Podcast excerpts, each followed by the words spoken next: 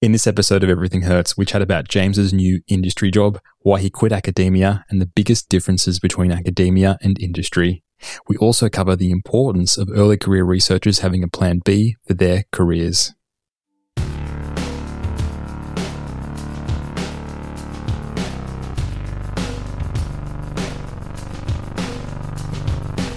Welcome to Everything Hurts. My name is Dan Quintana from the University of Oslo, and I'm here with James Heathers.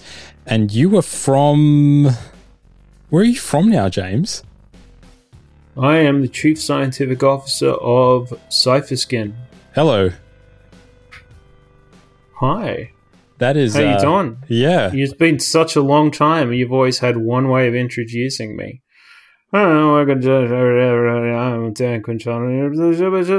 Oh no, there's no more university. Oh no, I've ruined your introduction. We're gonna have to. I'm sorry, I've ruined your introduction. we're gonna have. Daniel, what will we do? We're gonna have to change it up. But th- that is really the, the the the topic of what we're going to be talking about in this episode. Um, because this is the first time that we've recorded an episode um, after which you've you've made your switch to Yeah, to doing your stuff in, in industry. So I think there's uh your your Medium blog got a lot of interest. A lot of people read it. Yeah, yeah, yeah, yeah. A lot of people really like the content, and I got equally as many remarks about being about what what it essentially is is me poking the bear. Um, I, I I'm flummoxed sometimes by how seriously people will take six words out of twenty four hundred. What do people jump on? I formally I formally apologize to anyone who lives in a corn based economy state. oh yeah, that one. I'm not. good though. I'm I like not. that. I'm. I'm. I'm not having a go at your thing at your place of. You know, this is a, a, your town that I can't fly to, and I don't know where it is. I. I can't. I mean, I'm. If if I was writing that without a kind of sense of tongue in cheekedness, I would have. I would have said something about being a cosmopolitan person who grew up for thirty years in a city with four and a half million people. Yeah. Um, I, I I like the countryside. I like small towns for a week, and then after that, uh, I I start having thoughts of like the, all the first four Mad Max films about riding through the town on a motorcycle covered in razors, spitting napalm and AIDS at everything I see. It just it's just not for me. so you so, you, So, so you'd never that and hmm, what? so you'd never you'd never live rural if you could have a completely if you could put your tel- telework you'd never do it. If I moved to a farm and had to never talk to anyone ever again, I'd consider it. But I mean, that's also not like small city life. I don't know. Look, uh, suffice to say, I'm a big city person who expresses myself volubly and unpleasantly when I'm tired. And if you've heard anything I've ever said, this shouldn't come as any kind of surprise. But anyway, whatever. I mean, yeah, that's the point of writing it all down. You know, I mean, that was quite selfish of me to do that because I couldn't, I didn't want to explain it to everyone I'd ever met. And I don't tell people every plan that I've got and everything that's happening with my life all the time. But I mean, that felt like it was worth explaining. Um, I had a lot of messages from a lot of people who were wondering, like, what the fuck's going on? And the answer is, it's it's pretty simple. This is not a good world space. This is not a good economy. This is not a good point in history to be a young scientist. Full stop, end of story. There's far more people than there are opportunities. And when you start restricting them to geographies and fields and people that you like, um, it it's like becomes like two places in the world. yeah, it becomes smaller and smaller and smaller and smaller. And the thing is, you could spend your entire life working towards that and simply find yourself in a point where there are no immediate opportunities to do something. You're perpetually shotgunned between two poles of money and availability. And the rest of the world isn't Norway. I mean, I, I can, it, this really has brought into perspective for me how much you like it simply because of the whole sort of form of an implied stability. You wake up every morning going, I'm going to do science. I'm probably going to enjoy myself today. And an awful lot of people who do science do not have that fucking luxury. So part of me was very burned out on continual uncertainty from all possible angles. And I have thought for a very long time what the alternative would be, and I always had options. I always put myself into the position to have options. How many times have we talked about having a plan B and a plan C and shit like that, and what you could actually do? Since since our PhDs, seven seven And- years ago. And at some point in time, it's not even a matter of like the writings on the wall. It's a matter of this is a really difficult situation, and I don't know how I'm going to moderate trying to work in this space with the work I want to do, with also with who I am. Can you imagine someone who's heard of my work at a relatively conservative institution turning up to watch a job talk from me? I've seen your talks. I get it. I I know, and I was probably moderating my tone a lot. Well, actually, sometimes not so much. I didn't do too good at those ones, but you take all that, you take all that down, and it's it's somewhat navigable. There are there there are ways to make a life within this sort of space, but then you plague everything on top of that and that really was uh, I just described this the other day as the falling shipping container that broke the camel's back. I wasn't a fucking straw about it. It fell from the sky and wrecked a lot of shit. And in a way that in a way that you're adding more significant unpredictabilities.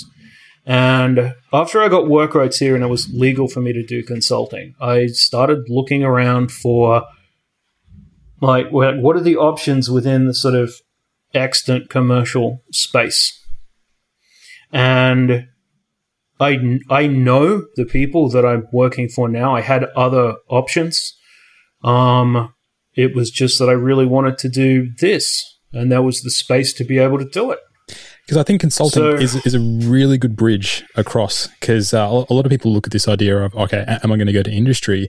And of course, it's much it's much easier to actually put, put, dip your toe in the water, so to speak, do a little bit Yeah. of consulting rather than going, okay, now it's time to look. And I think I think it's a, sure. yeah, and it's an option. I mean, of Mm. course, you were limited by sort of visa stuff, which is which is an enormous limitation, and a lot of people. I, I, It's I an exactly enormous limitation. It was Ill- it was Illegal. Yeah, I- I the, the idea. So I didn't do it because of the illegality and the fact that if you break the law and you're on the visa, you'll get deported. Yeah, And it's very easy for people to find out that you would have broken the law because someone else would have started issuing you payments and sending the information to the IRS.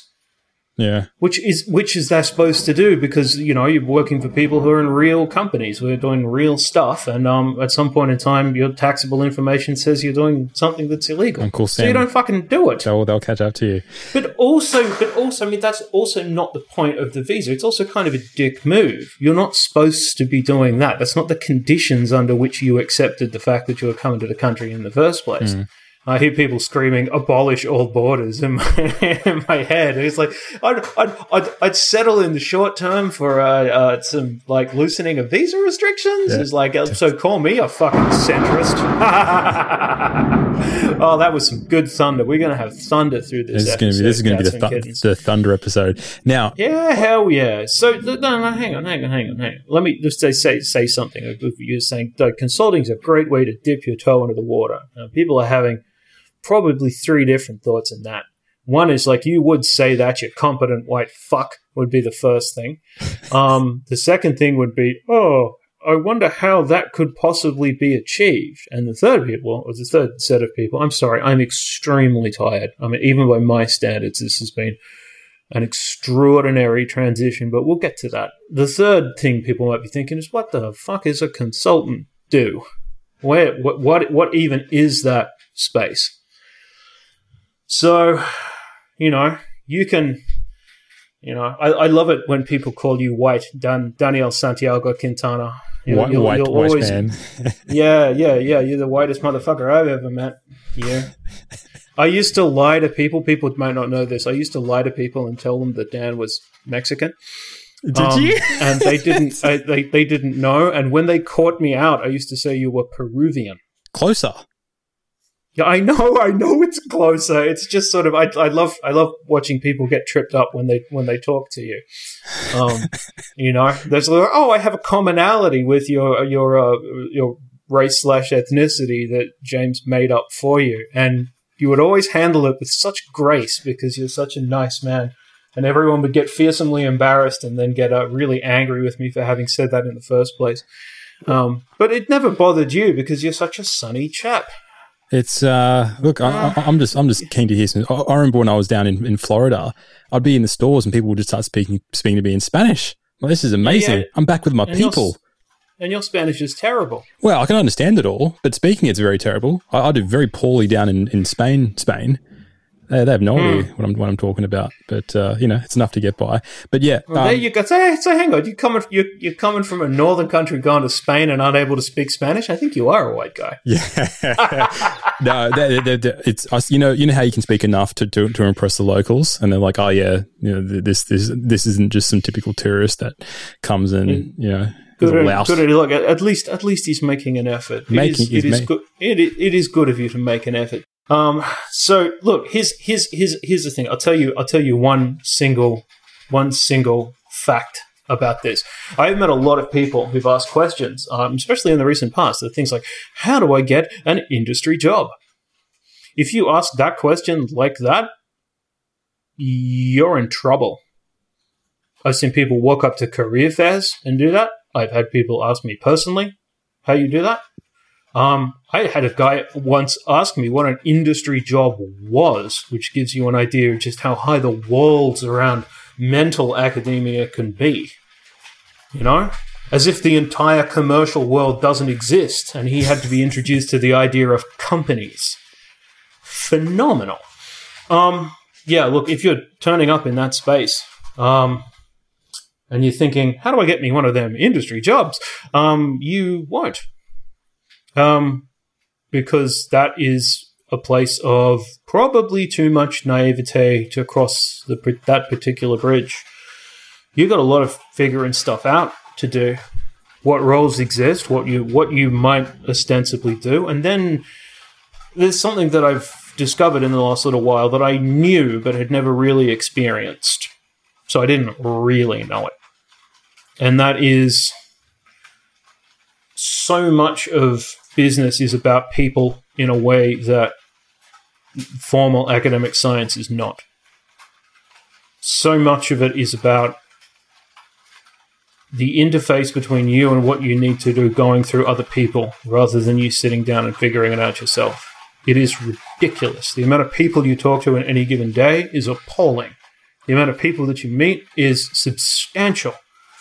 Um, everywhere all the time. People, people, people, people, people. And you can see why they had that, that thing that I always thought was vaguely nauseating, like the idea of soft skills a little while back. Um, as if the, as, uh, I mean, it just seems like a, a, what they what they mean is difficult to quantify. Not that fucking difficult. I mean, a lot of the time, you can spot tiers of people and how well they kind of navigate general human space very easily. But holy shit. Yeah, it's like uh, interpersonally competent, high fluid intelligence sort of roles. Wow. If you if you feel like that's missing from your life, um, I'd seriously look into this whole idea of working for people who have money. Um, because the other thing that's happened is I'm I'm exhausted, getting this off the ground, trying to get into the right kind of space. But honestly, I'm having a I'm having a really good time. Why? Because I always liked being excited and overwhelmed and having things to do. I like the fact that the I, I now make reasonably consequential decisions, at least that I'm relied upon. I don't know. Maybe it was maybe it was an authority thing. Maybe I'm mad for power. No, honestly, it's about the nexus and the interrelationship between working closely with people to do something hard. And it, it reveals to me maybe science would have been a better experience for me all along if um, if I'd had a, a closer collaborative environment. I mean, there's lots of projects that I've enjoyed, but this is a whole new world of this is a whole new world of hurt. This is a whole new world. Of just the, it, every day explodes out of the calendar, and there's an element to which it's totally overwhelming, and there's an element also to that where I know that I'll get used to it, and some sometime I'll figure out how to sleep again. Um, but yeah, I mean, there's a lot of people listening to this who would probably be happy at doing something else because part of me, part of me knows I will be. Do you want to know the best part, Dan? Mm. You know hmm. the absolute best part. The other night, I was dicking around doing some error detection stuff by myself in the middle of the night, and I didn't have a single sense of I should be doing something that was more project focused. I should be doing something useful and publishable with my time. I thought wow. it was important. What a what a weight off the it. shoulders. Seriously. I, yeah. Do you know what it was?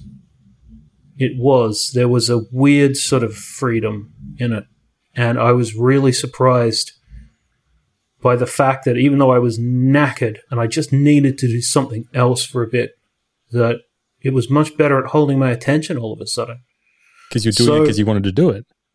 Yeah, and that's um, and those those were those were the projects I could never really get started. That's a, I kind of I feel like I kind of run out of career to be able to put myself in a place to be able to do that. That's not to say it won't ever happen. I'm certainly not going to stop doing it in the meantime. Actually, I've got a couple of things I'm working on right now, very slowly, on the quiet. Error detection stuff. But uh, yeah, but I'll probably I'll probably get them done fairly soon, like short, medium term, because they're because they want to. Yeah, I, I was think- looking at it. It was like if everything calms down a bit, I may actually get more science science done, like something that I'd consider important than I would previously while I was a scientist. That's just crazy. I'm almost used. I'm almost used to talking about it in the past tense. And look, what I do now is hard. I'm still getting used to the the, the kind of inherent challenges of it. So, so what Especially, are you doing day to day for for the for the folks listening? Okay, what well, does chief, what does a chief scientist do? Chief, a, chief, chief scientific of the, the title is not important because at a startup, everyone's role overlaps with everyone else's role to a certain degree. So I handle academic partnership stuff and external relations stuff and broader strategic scientific goal setting and immediate decision making about how to build and deploy wearable devices. Which is no surprise to you because you've seen me fucking using them for more than a decade and writing about the signals they produce and occasionally poking around and ostensibly being the fucking head of a laboratory that used them and then writing about signal theory and complaining to device reps and generally being in a space where they were a continual backbeat for more than a decade of the shit that we had to do. So the sort of the, the deployment of that, this is comes as no surprise to, to you, hmm. but other people who didn't used to sit in the same office might be thinking, what the fuck are you doing in a wearable device company? Because not doing error detection, I am some version of a computational physiologist um, some version of a signal analyst, some version of a social scientist, all rolled together. And the common thread through all of that was how do you get information out of people and turn it into something useful? I've just gone one step back up the chain rather than making inferential decisions about what the signals mean into a space where we're building the hardware that creates the signals. Nice. So, in that sense, it doesn't seem very complicated, does it? No, but it's it's it's uh, it's, it's mm. amazing difference it makes when you're actually doing something, something that you're into. I mean, there are so many projects that, that, that I do that I'm like, gee, I've just lost the motivation, and uh, it's just so much harder to work on these things. But when you when you're into yeah, it, yeah, yeah. Well, it's the other the other interesting thing is, it's like when decisions have to be made, and when you're dealing with people rather than ideas, you often find yourself hurtling past any ostensive barrier about, um, you know, I can't really bring myself to work on this thing. Mm. There's no that has been that is gone. Right, so I've already I'm already in the process of not missing it.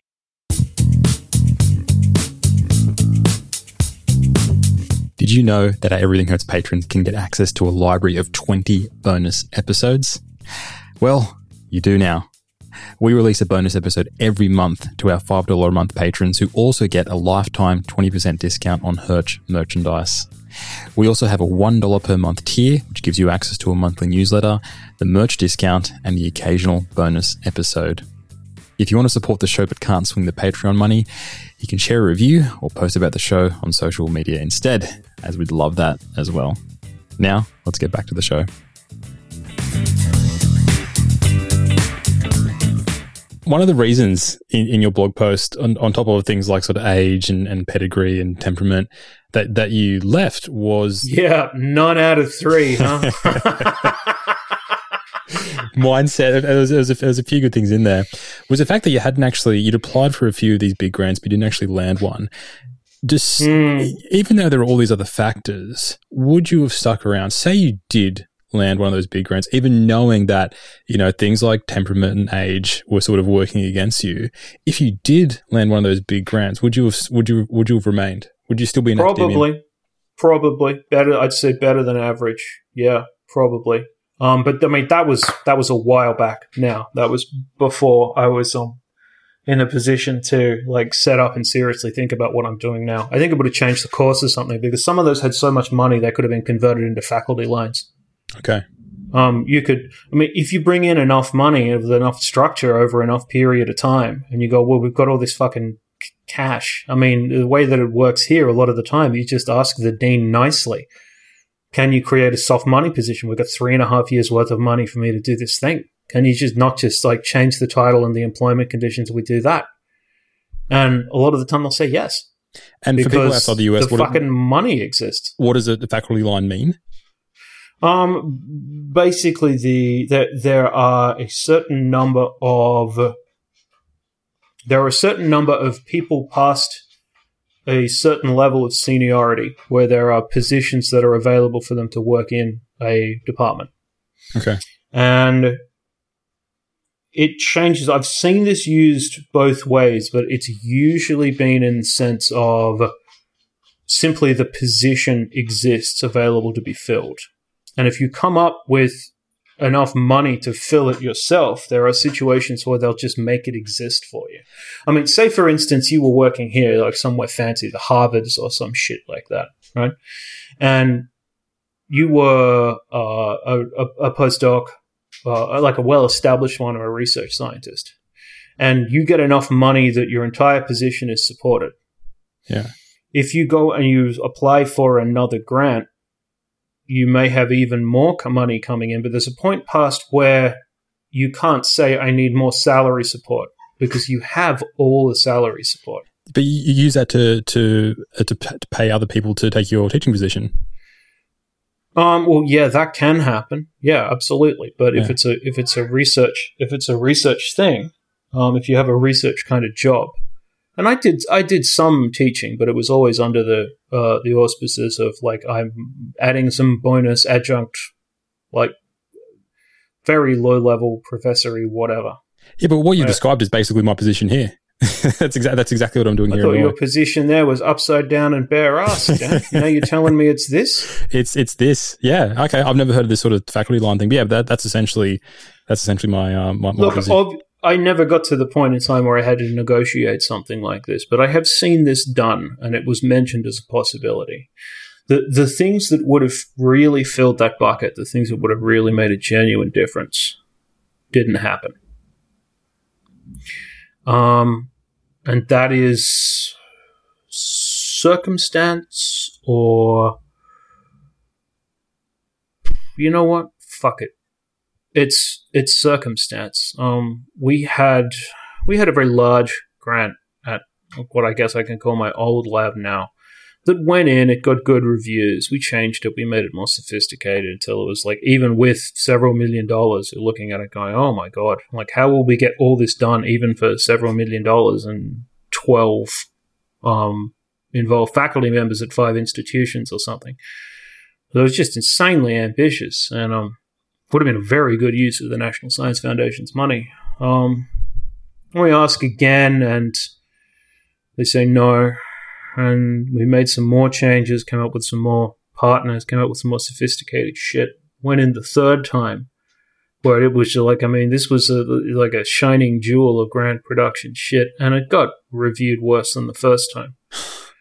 So, I mean, this and this is this cuts back to the, like the uncertainty at the heart of everything. It's not just you know, it's not even demoralizing. At some point in time, you don't really go, oh, well, this is a thing. You, you, you, expect to be disappointed. You expect everything to be turgid and yeah. annoying and endless. It's just tiring past a certain point. It's just fucking fatiguing. Continually going back and starting again from zero. And it's not like, oh, oh, you hurt my feelings. It's not that. It's just the basic human hardwired response to perpetual uncertainty and no progress. Yeah. And it doesn't it doesn't feel like it's like when you, you you know like you're expecting your favorite relative to come and visit you while you're overseas and they're not coming and you go oh god I'm disappointed. It's not the disappointment of loss. Eventually it's just the fact that you become really apathetic towards the idea of progress ever being made under those parameters. It's uncertainty. And then you add visa uncertainty to money uncertainty and project uncertainty and job uncertainty. And everything is there's there's no there's there's no way you can't these days especially you can't know someone and and move somewhere it's like they can't get to know you and trust you and go by virtue of our relationship we can do this thing now, I understand why that's not supposed to be part of collective decision making about large organizations because it invites nepotism. It means people employ people who look like them. And it means that you have a persistence of certain mindsets or ideas or expectations or assumptions that just go on forever. And that crosses over in a, a, a lot, a lot of different weird ways. And it's not a good thing. And universities have this very frontline, ostensive commitment to fairness. But what that also means is there's absolutely no way, there's no way to do anything good enough that means that like everything's going to change.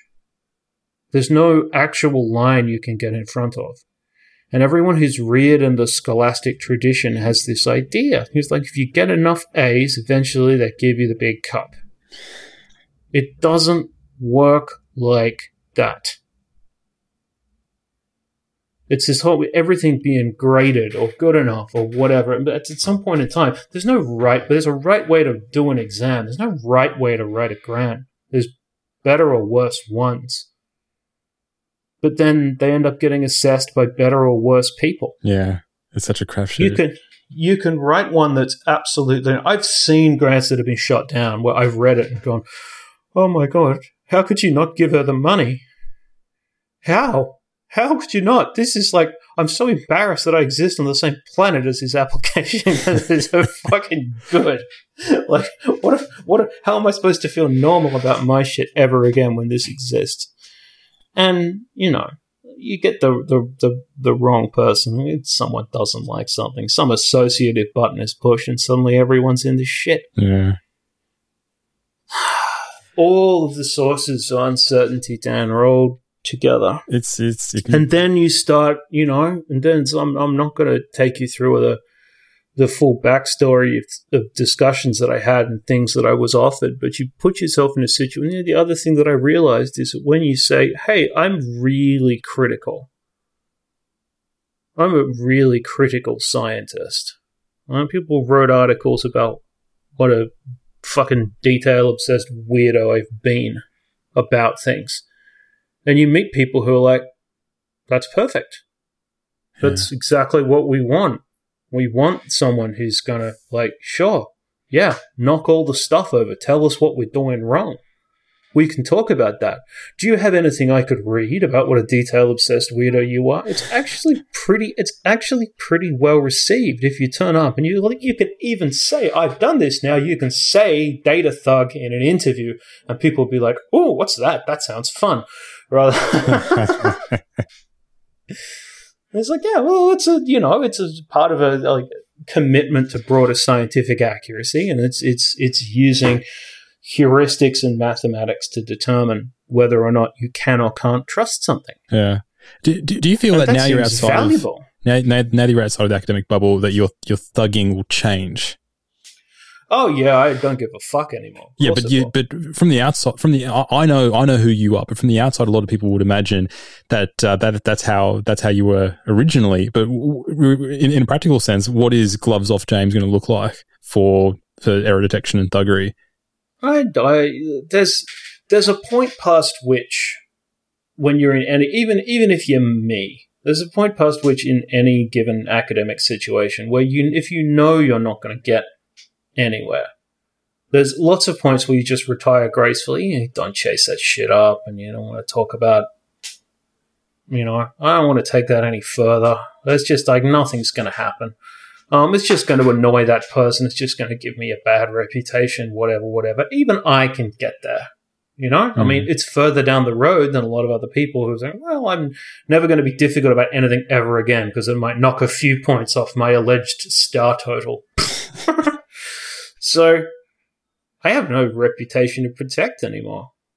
I meet a lot of pe- I meet a lot of people, and the, the, the in in general when they describe what I do and what I've done, the fact that you want things to be right is generally considered an asset. Are you going to maintain your affiliation, or is that Um, air? I I don't know. I don't I don't think so. Because I know I know I there's going to be a I might get few. an, another one. It's just honestly sh- shit. I mean, the the everything. I got whipsawed so hard doing this. He's like, you'd think that would be a really important question, but I don't even really know. Isn't that mental? That would have really mattered to me like six weeks ago, and now honestly, I don't know. I've had so much going on, um, so much that it's it's easy to. I think that a lot of the like day to day concerns, like part of me was really ready to forget them. I was really ready to be not worried about all that dumb shit. I was really ready to not complain about it. I was just ready to throw it all away.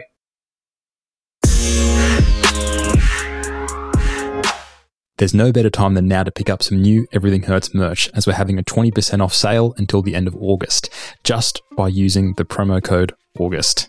We've got shirts, hoodies, stickers, and our most popular product, the Everything Hurts coffee mug. Check the show notes or everythinghurts.com for a link to our store.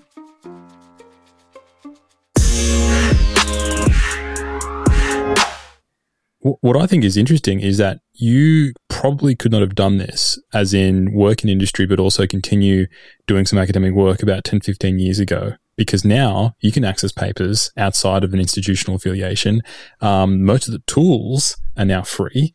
Think if you say, if you needed MATLAB to to sort of continue the work that you needed, or SPSS, heaven forbid, and you didn't have access to those things now. Now it just doesn't matter. So I think that's good and it's a reflection of where academia has been going over the past couple of years. That it's actually open to anyone, regardless of regardless of whether you're actually attached Well, to an institution or not. That's that's a that's a very good point. I mean, obviously, being in the tent to begin with gives you the, the sort of skills and confidence that are necessary to be able to do that. But uh, I saw something I think last week, very briefly. Now more stuff is open access than not.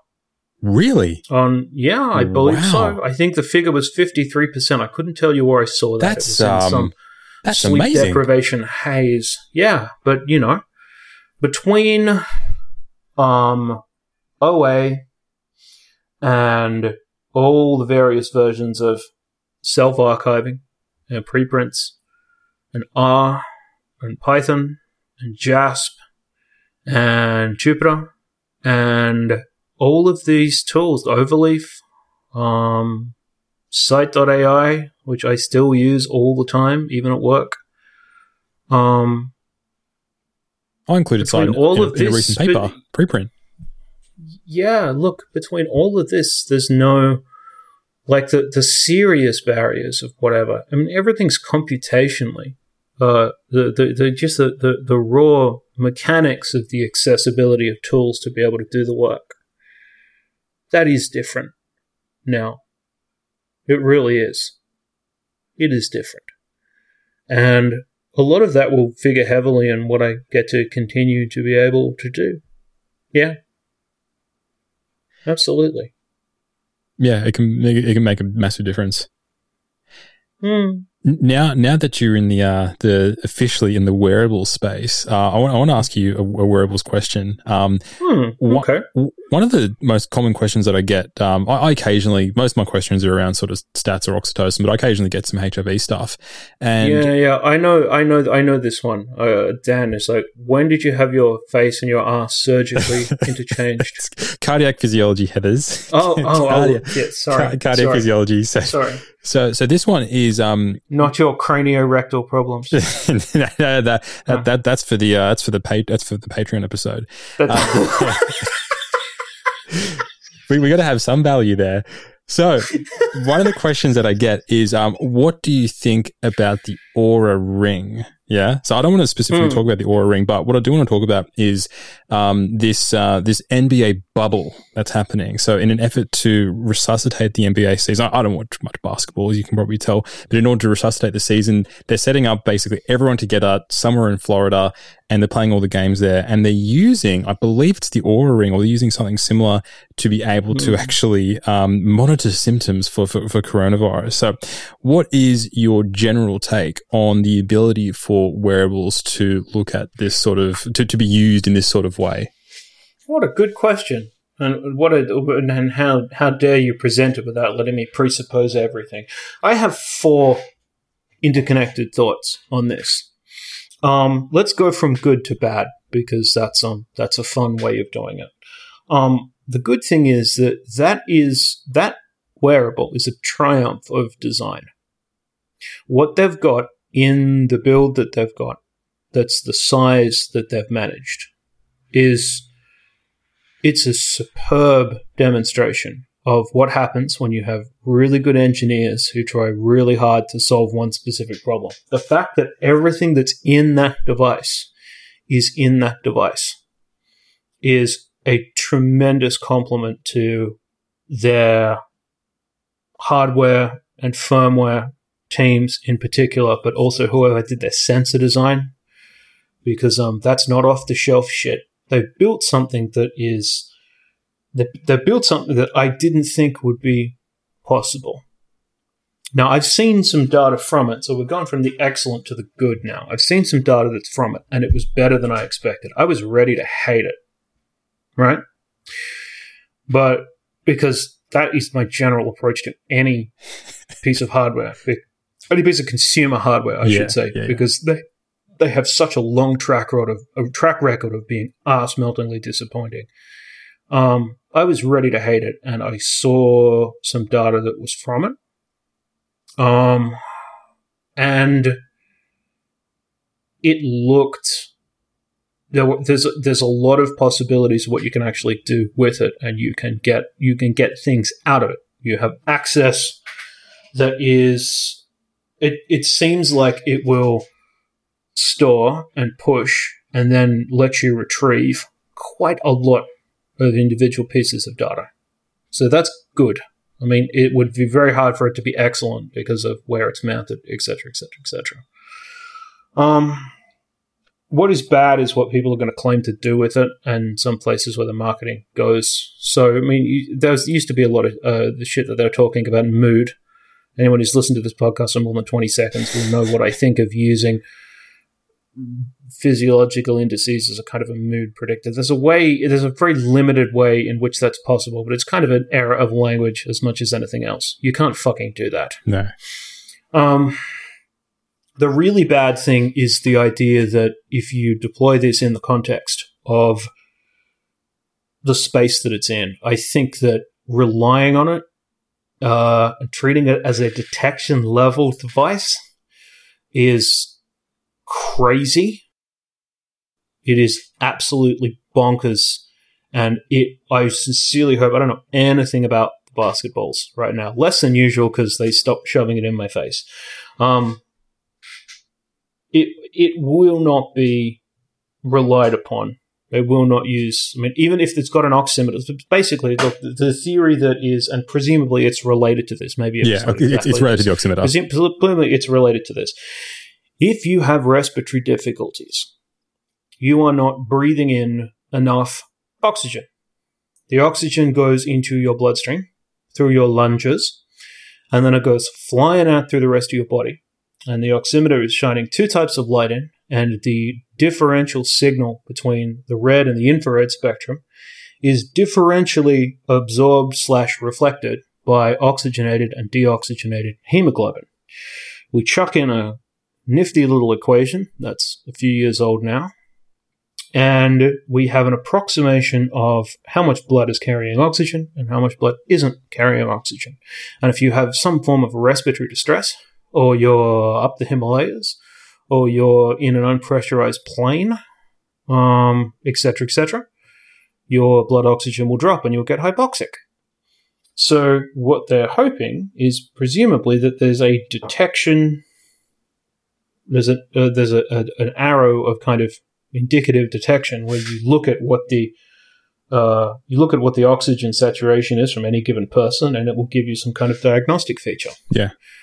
Now, as far as I can tell, when it comes to the Rona, you are asymptomatic and transmitting the virus everywhere through your sweaty, touchy sport way sooner than you suffer from any potential either like physical respiratory distress or measurable uh, signal change via oximetry.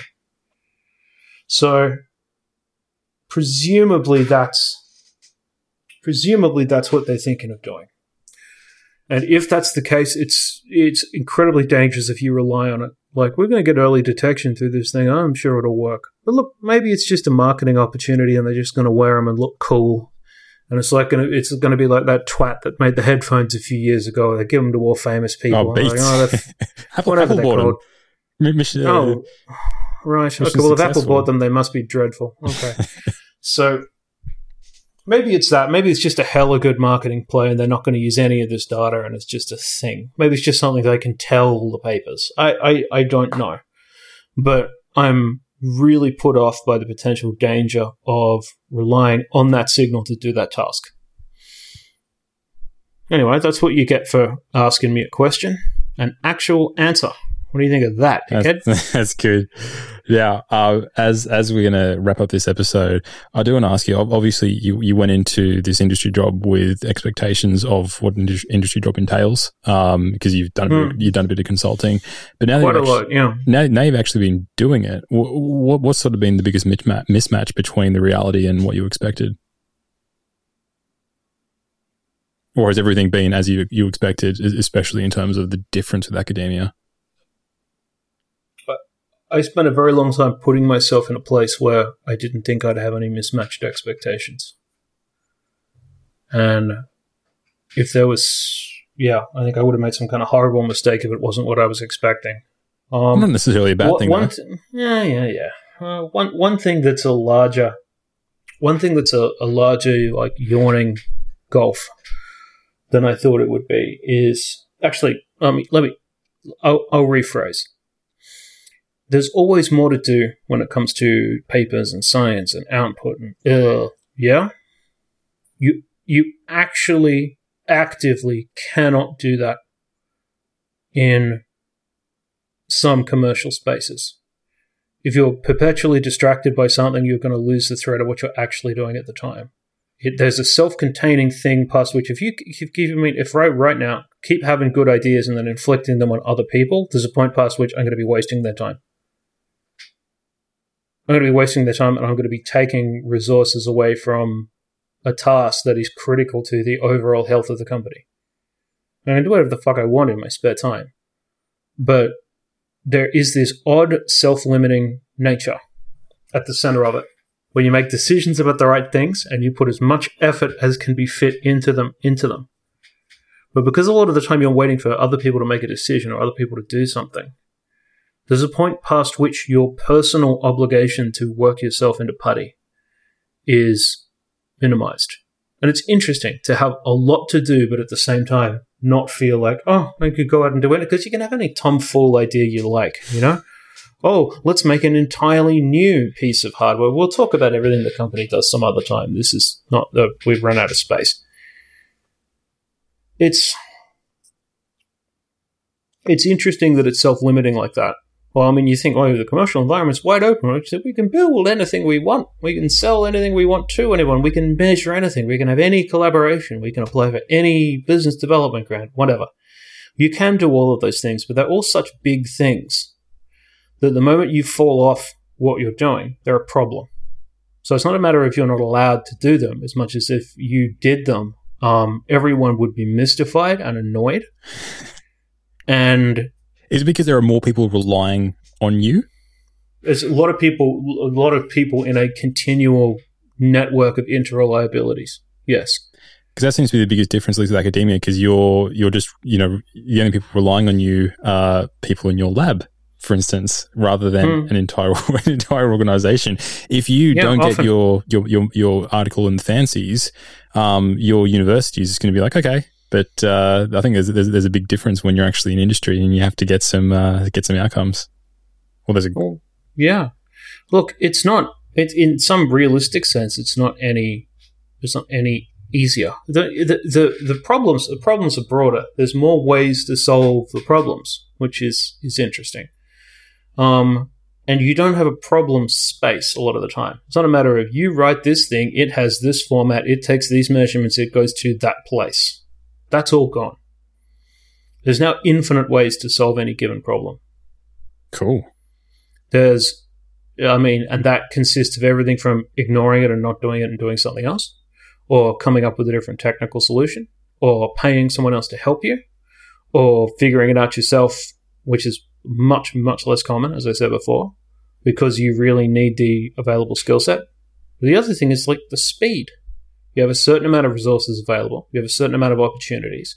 Everything is married together with that all the time, and it goes very, very fast. I really like the the speed, the kind of full court press nature of everything. Yeah, pace is really attractive. I I did I did wonder whether or not it would suit me. And one of the problems that I've always had previously is if I was doing work that was in tasks like this, it was while I was doing an academic job on top of it. And that hurt. That was really hard. And it's just the different headspace, but it's just the time. Kind of, uh, it just it, it just it just pulls you to pieces. Mm. Um, I think also if there's one other thing that I've noticed everywhere is that people are, unless it's in, I'm sure there's industries where this isn't true, but in my limited experience so far, people are much better at taking care of themselves. Interesting. Yeah. Okay, as in what? Just um, not working themselves to death. Um, I'd say it was, uh, it's it's normal to at least like now in these circumstances. It's normal to exercise. It's normal to have PTO. Yeah. Um, it's normal to it's normal to think about what condition that you're in wow. and have other people need to rely on you to make good decisions and have your head in the right place. Wow. And you know, I'm sure that changes a lot between companies and individuals yeah, and industries. But I don't get the sense. I mean, there's a, a, lot of external contact with other people so far. I don't get the sense that it's much different elsewhere. But the whole like I was never very good at being a martyr. You know, I mean, I just am. I don't expect anyone to be. I, you know, I expect everyone to be like vaguely dismissive of the fact that I'm exhausted. Like I can't manage my shit properly. you know, I was like, oh, I'm trying so hard. Give me bonus points. There's no bonus points for trying too hard. Um, there's only what gets done and what doesn't. Yeah. Oh man. And what, what's and what's important and what isn't. That's and, such a big difference. Well, yeah. This is the thing. If I really want to extend myself, then um, what I need is a, you know, if I'm suddenly compelled to go and work myself in a blood putty, what I really need is a is a side job. Frankly, yeah. That's the only sane way to make that mental distinction. At least that's how it feels so far. You can continue to check in over time and find out whether or not that's in any way accurate. How long's it been now? A month, a month, a couple of weeks? Oh god, a little while. Um, I guess formally maybe three weeks. Um, yeah, yeah, I think three weeks. Uh, yeah, the contract at contract at the university finished on the third, so I think it will be About three weeks. no. This is it will be three weeks down tomorrow. There you go. Yeah. Well, we're gonna. look. I will. I'll. I'll get used to it. I'll be fine, and I'll still be here, and we're gonna have a whole new perspective on things. Yeah, I'm looking forward to that. Well, we're gonna we have the we have the, the third Hersey that's who's joined us. Um, maybe you can uh, we, can, we can get a can get a meow. Is that not going to happen? Oh, I think it's a little bit too hot for Yeah. that kind of silliness. Maybe Not we just participate. him. Maybe if we just hold him like this. Maybe. No. Uh, last time we did that, He's- last time we did that, that listeners didn't believe us. They thought that it was you doing like a fake meow. Yeah. should have showed them the video. Well, but we Yeah. we we're going to wrap up for this episode. Uh, thanks for listening to the show, and we'll be back again soon with the next episode of Everything Hurts. I'm gonna wave with the cat. Bye.